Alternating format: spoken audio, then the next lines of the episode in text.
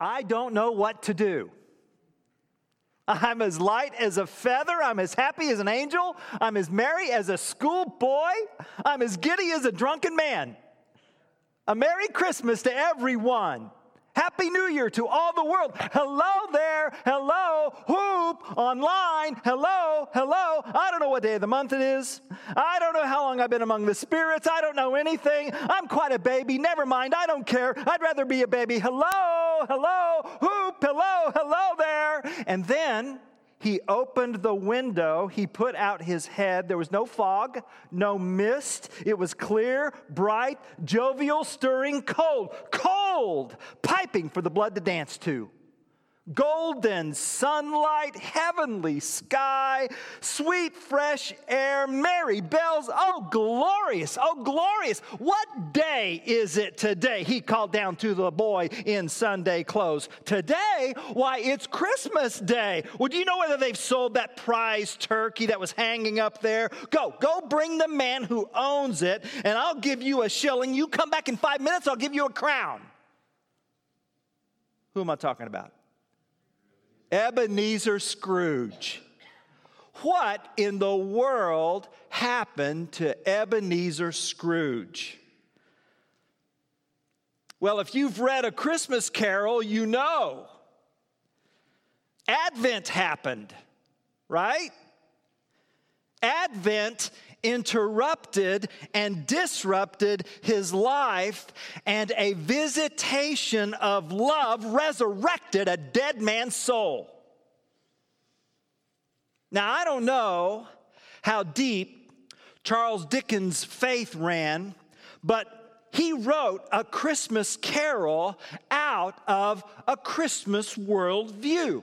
So, for instance, in Charles Dickens' written version, Scrooge saw the spirits after he got this phone call at midnight. And uh, n- not all in one night, not all in one night. When we see a Christmas carol on television, it happened all in one night, but not in the original. It happened on three consecutive nights, as if to symbolize Christ's three days in the tomb.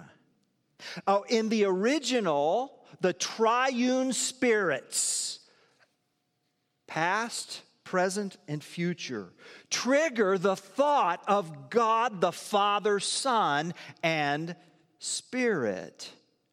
Oh, and then remember, Scrooge said at the very end, I will live in the past, present, and future. The spirits of all three shall strive within me. I will not shut out the lessons they teach. Sounds a lot like the Apostle Paul to me. I've been crucified with Christ, and I no longer live. Christ lives in me. The life I live, I live by faith in the Son of God who loved me and gave himself for me. Advent love invaded a miser and changed him into a saint. Once again, Paul speaks For the love of Christ controls us. And we have concluded this that one has died for all, therefore all have died.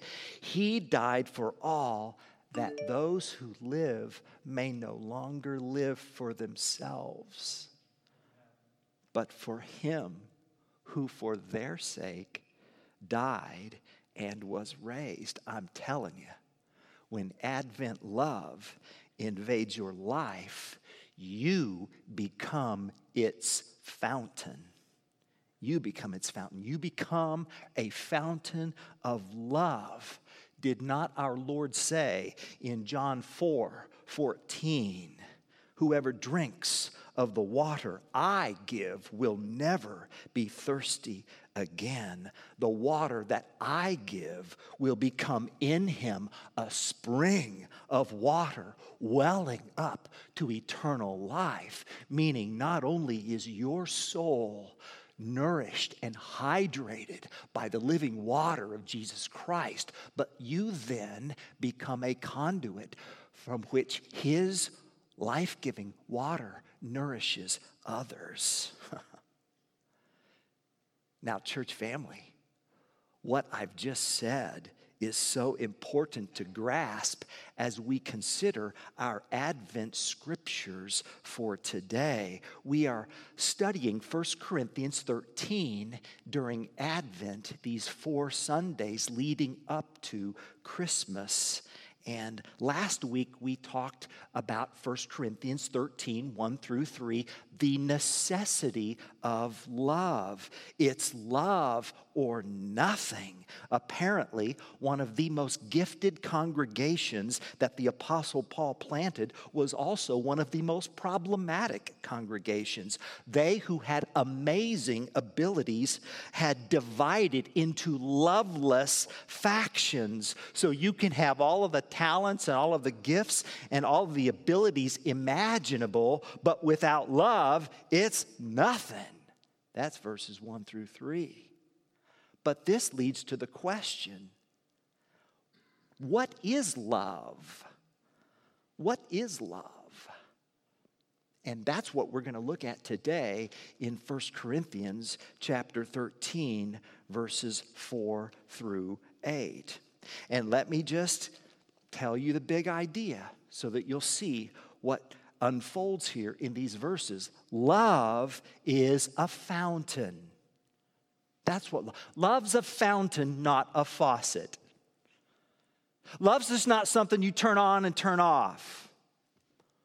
Or love's just not like a, a pump. In my grandma and grandpa's house in El Dorado, Kansas, they had a water pump outside the front door. And we'd go, and that rusty old water pump still worked when we'd visit El Dorado and you'd have to pump it and pump it and pump it and pump it and pump it. And finally, after enough effort, that water'd come out. But that's not this, because love is a fountain. It's always on, always flowing, always bubbling. It is love is the outcome of Advent invasion. And, and hear me on this. Hear me on this. 1 Corinthians 13 8 says, Love never ends. Literally, love never falls down. Love never crumbles. Love never falls apart. There's a lot of crumbling these days. We're nine months into this pandemic. It's not a game anymore. Uh, people in my line of work are flaming out.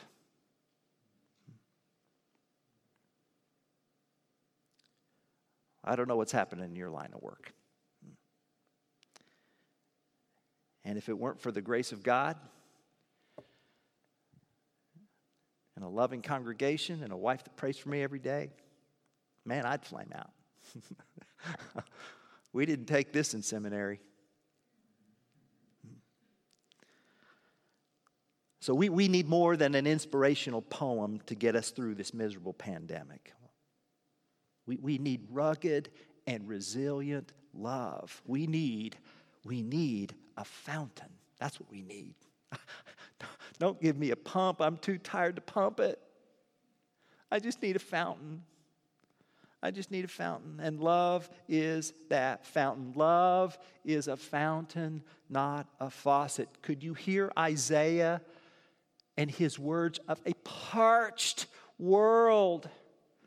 But then, did you hear this verdant, vibrant, green forest that is made alive by the hydration of heaven from God in Christ? Love is not a faucet, it's a fountain. Now, let's see this big idea as we consider three questions from 1 Corinthians chapter 13, verses 4 through 8. Three questions are, are these what, what is Paul saying? What are these verses saying? What are these verses doing? They're not just saying something, they're doing something. And then, thirdly, to whom are these verses pointing?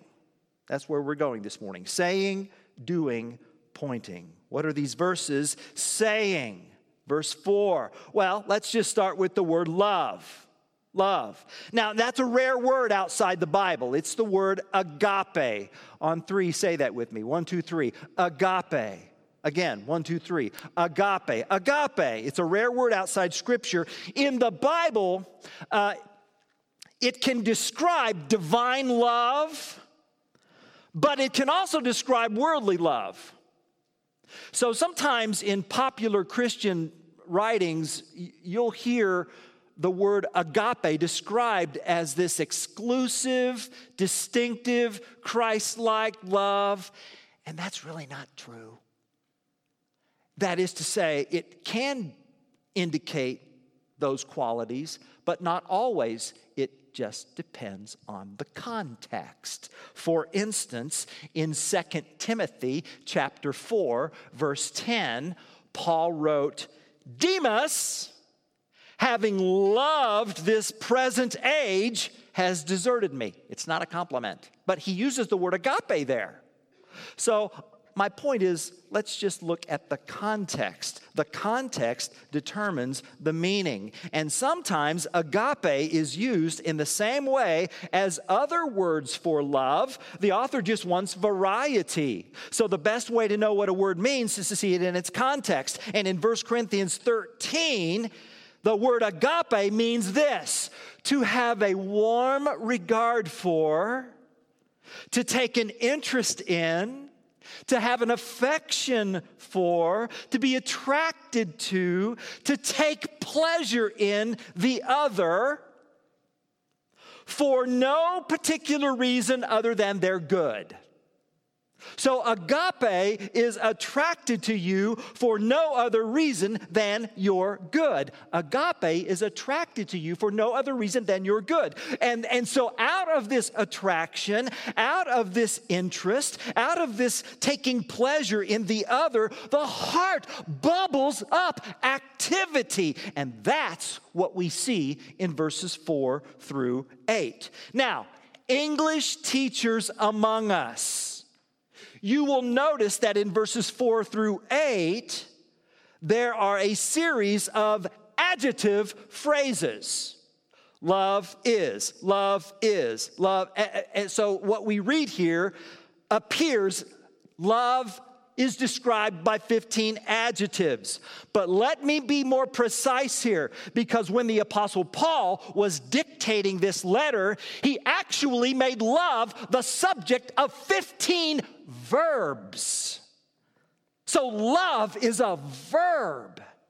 The character of love is active. So, let's take a brisk walk through these verbs. Take a look at your Bible and then listen to me as I put this in verbal form. Here it is, verse 4. Love waits patiently for God's timing. Love remains tranquil. Take a deep breath. Love remains tranquil while waiting for the outcome because love knows who's in charge. So, so love practices patience because love knows that God is in charge. Love demonstrates kindness. Love displays warmth and hospitality. Love exhibits pleasant behavior. Love, love exhibits pleasant behavior.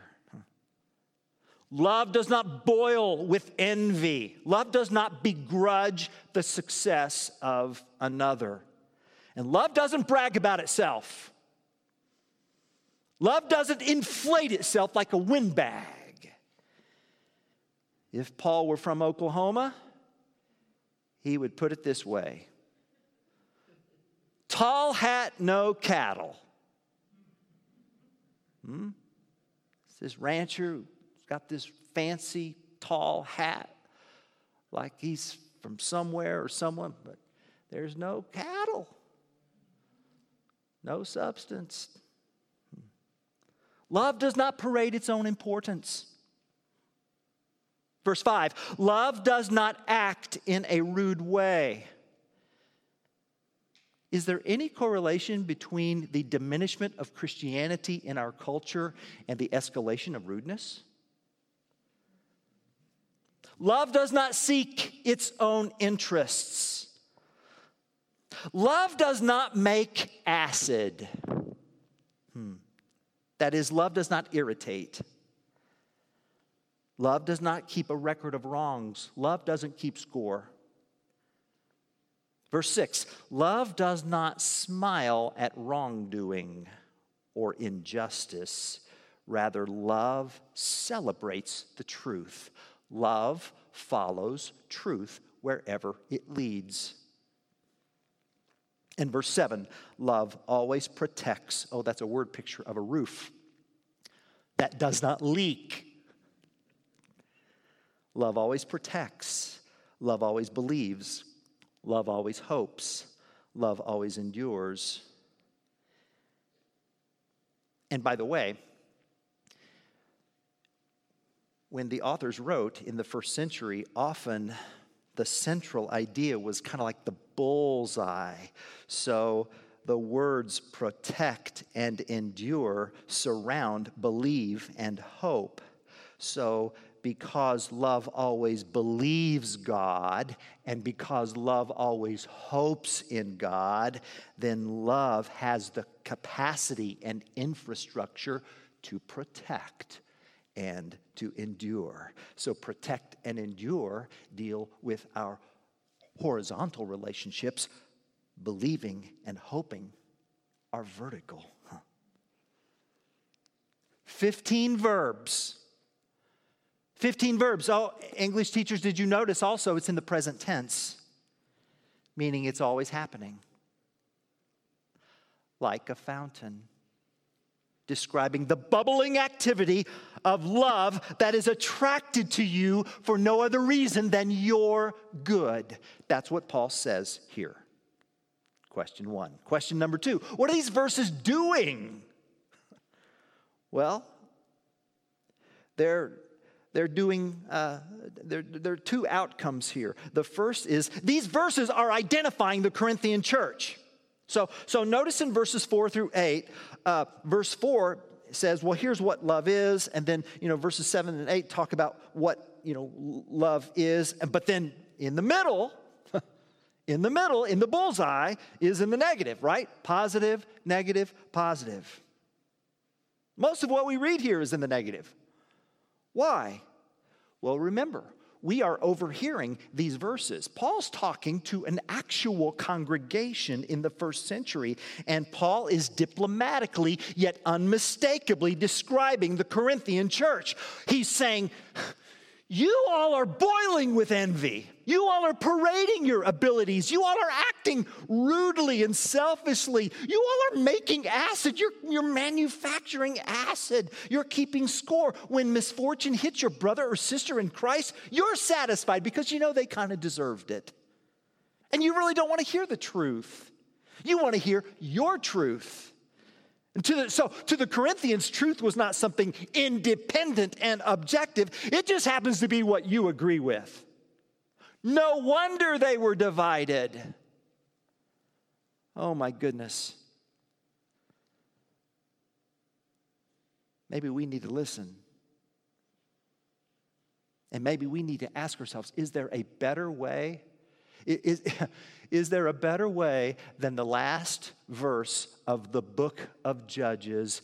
In those days, Israel had no king. Everyone did as he or she saw fit. Well, this leads us to what else these verses are doing. Because you see, these verses are offering God's visionary way of love. Did Paul not say, I will show you a still more excellent way?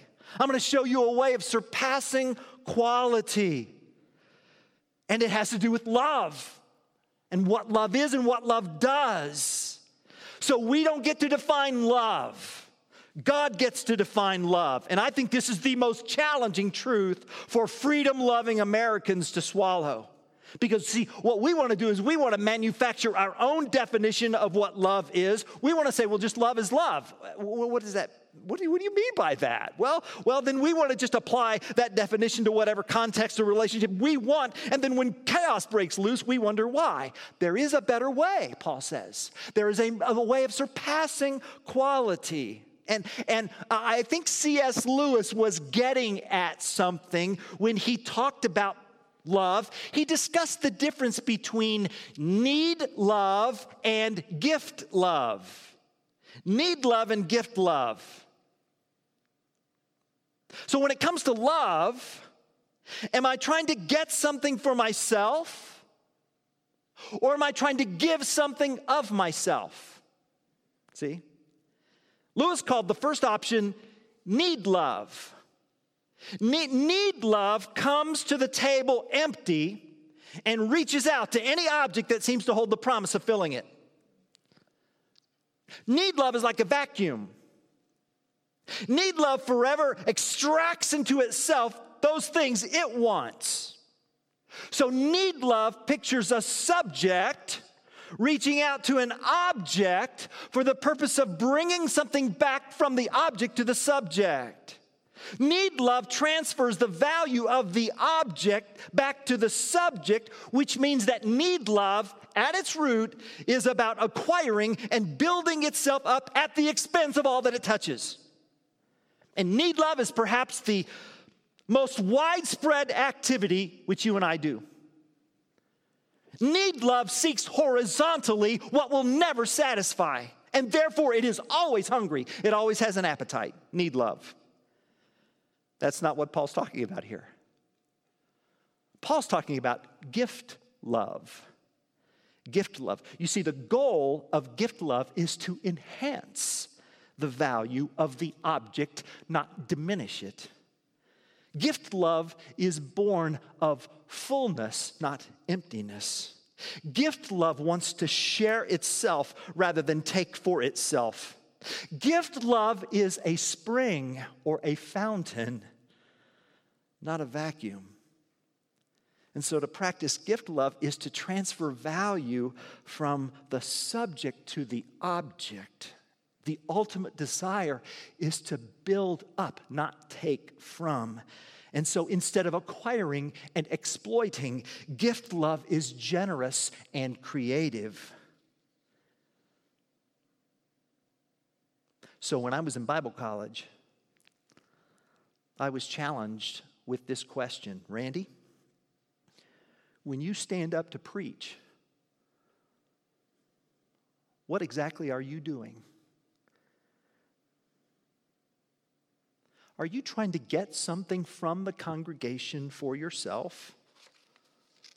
Or do you intend to give something of yourself to the congregation? Why do you do what you do?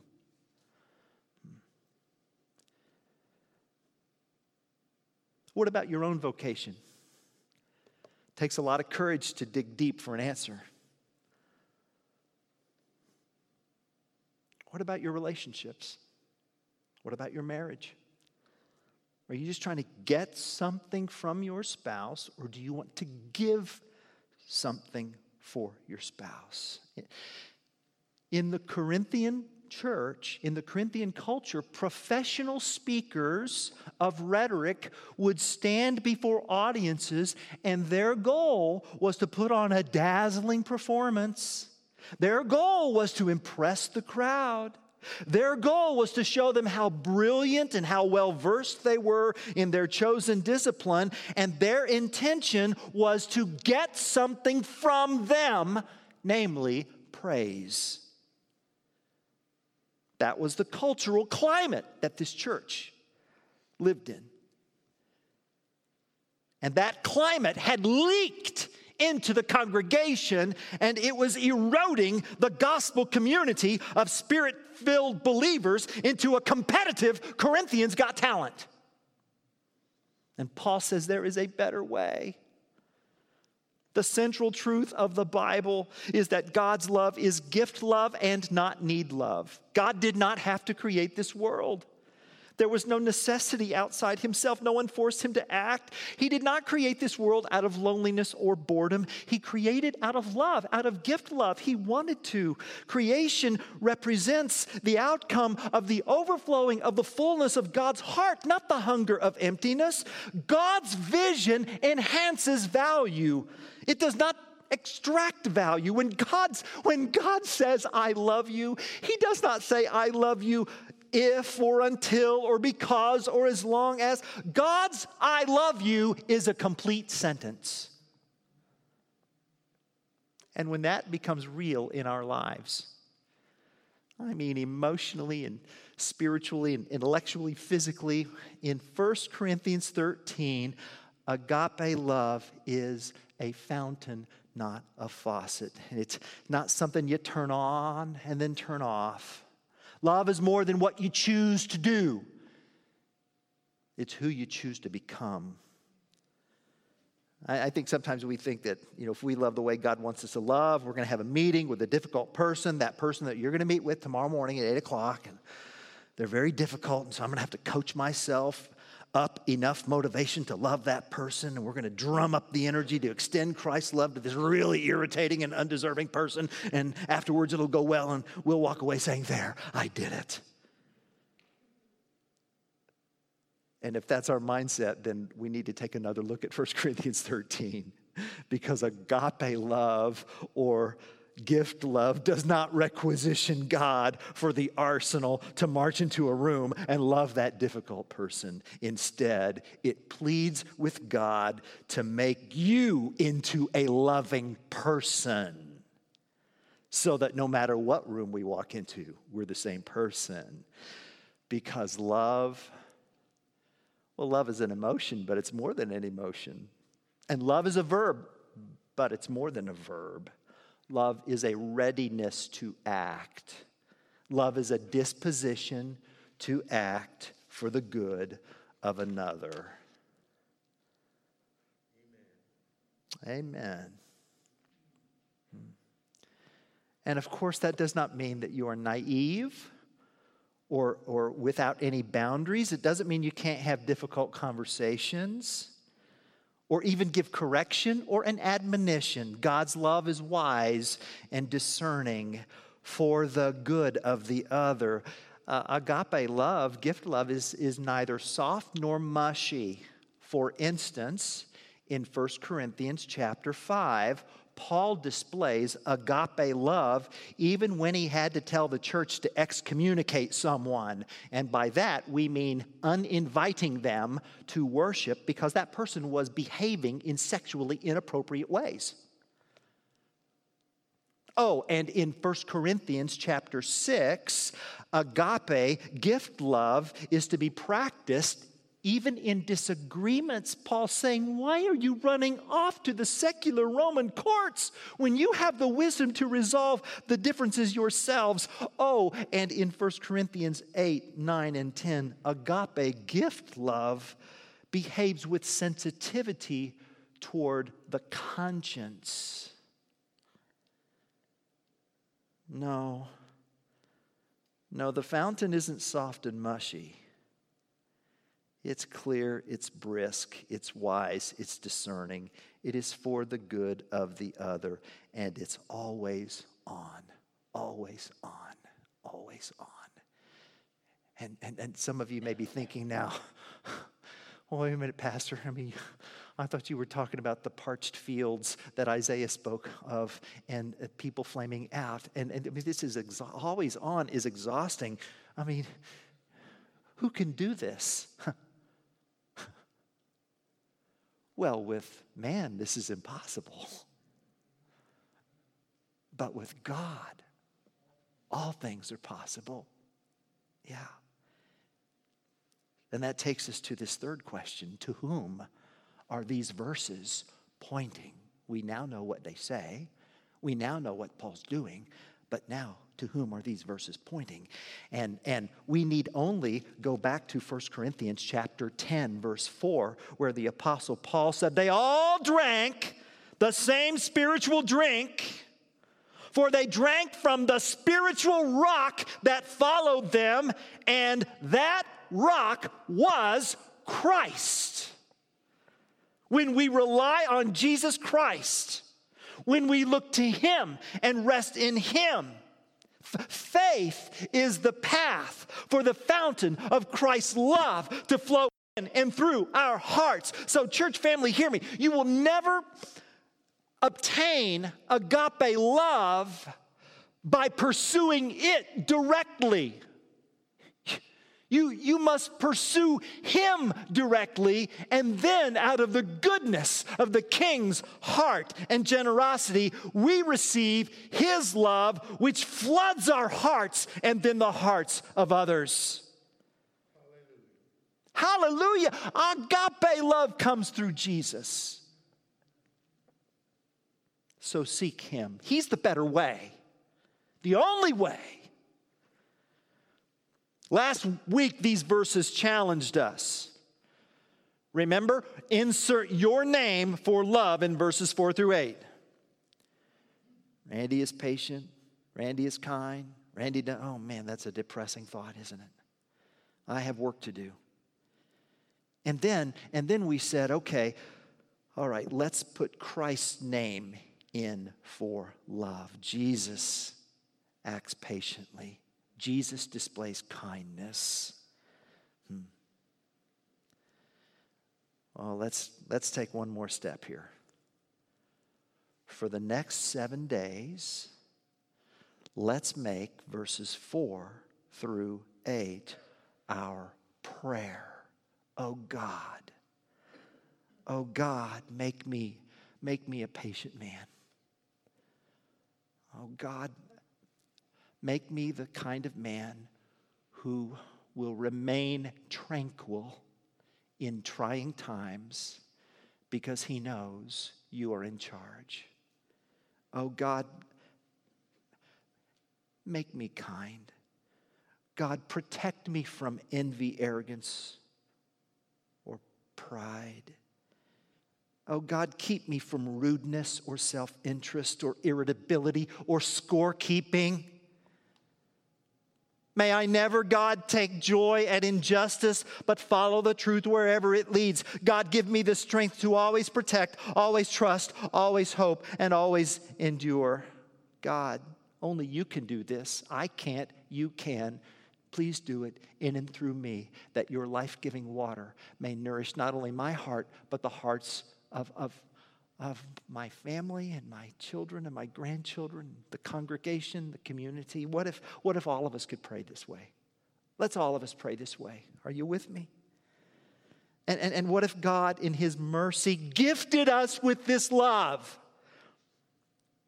I say He has in Jesus through His Spirit. It is available to us by grace through faith. For did not the Apostle Paul say in Galatians 5 6, the only thing that counts, the only thing that counts, what counts? Only one thing faith on display through love. I'm telling you, it's a fountain, not a faucet. Hmm. Steve Daniel learned this. When Steve Daniel was 59, I'm 59. When Steve Daniel was 59, he was diagnosed with Alzheimer's. He was admitted to a memory care unit, and for the next seven years, his wife Mary would visit him every night after work to get him ready for bed. Mary said we'd lay into bed and we would just hold hands and we would watch television, and, and, and uh, Steve would just literally drift off to sleep. It was our routine. It was a way for us to connect every single day and for him to just end every day on that peaceful note. Mary said, I did that on March the 10th, and then the memory care unit called me on March the 11th, that's of this year, and said, You cannot come back because of COVID. Mary said, We have separated these folks to save them, but the isolation will absolutely kill them, especially dementia patients. They need interaction, they need to be touched so that they can grow instead of just away.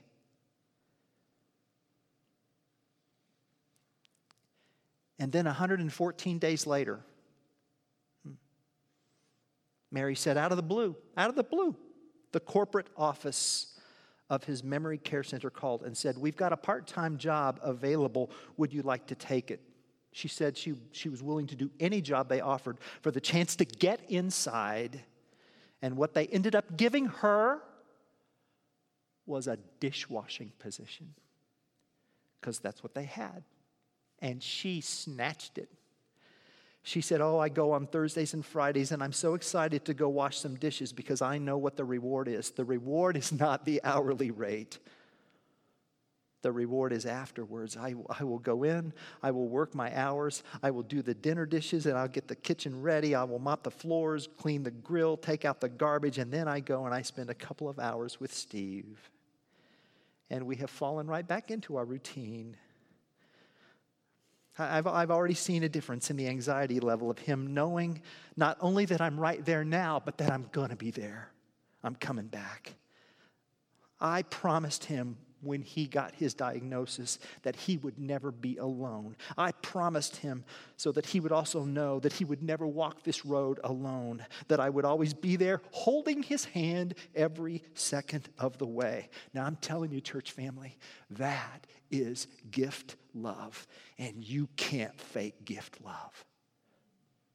It's a fountain, not a faucet. Did you know that once we were separated in isolation from God due to sin, yet God displayed gift love? The Father sent His Son Jesus, and the only way in was in the role of a foot washing servant. And yet, love came down Love came down. Why? Because that's what love does. Jesus is love. Je- Jesus is attracted to us for our good. And he wants us to be with him every day in a holy reunion of Father, Son, and Spirit. He's the spiritual rock from which we drink. And because of him, we can be his Amen.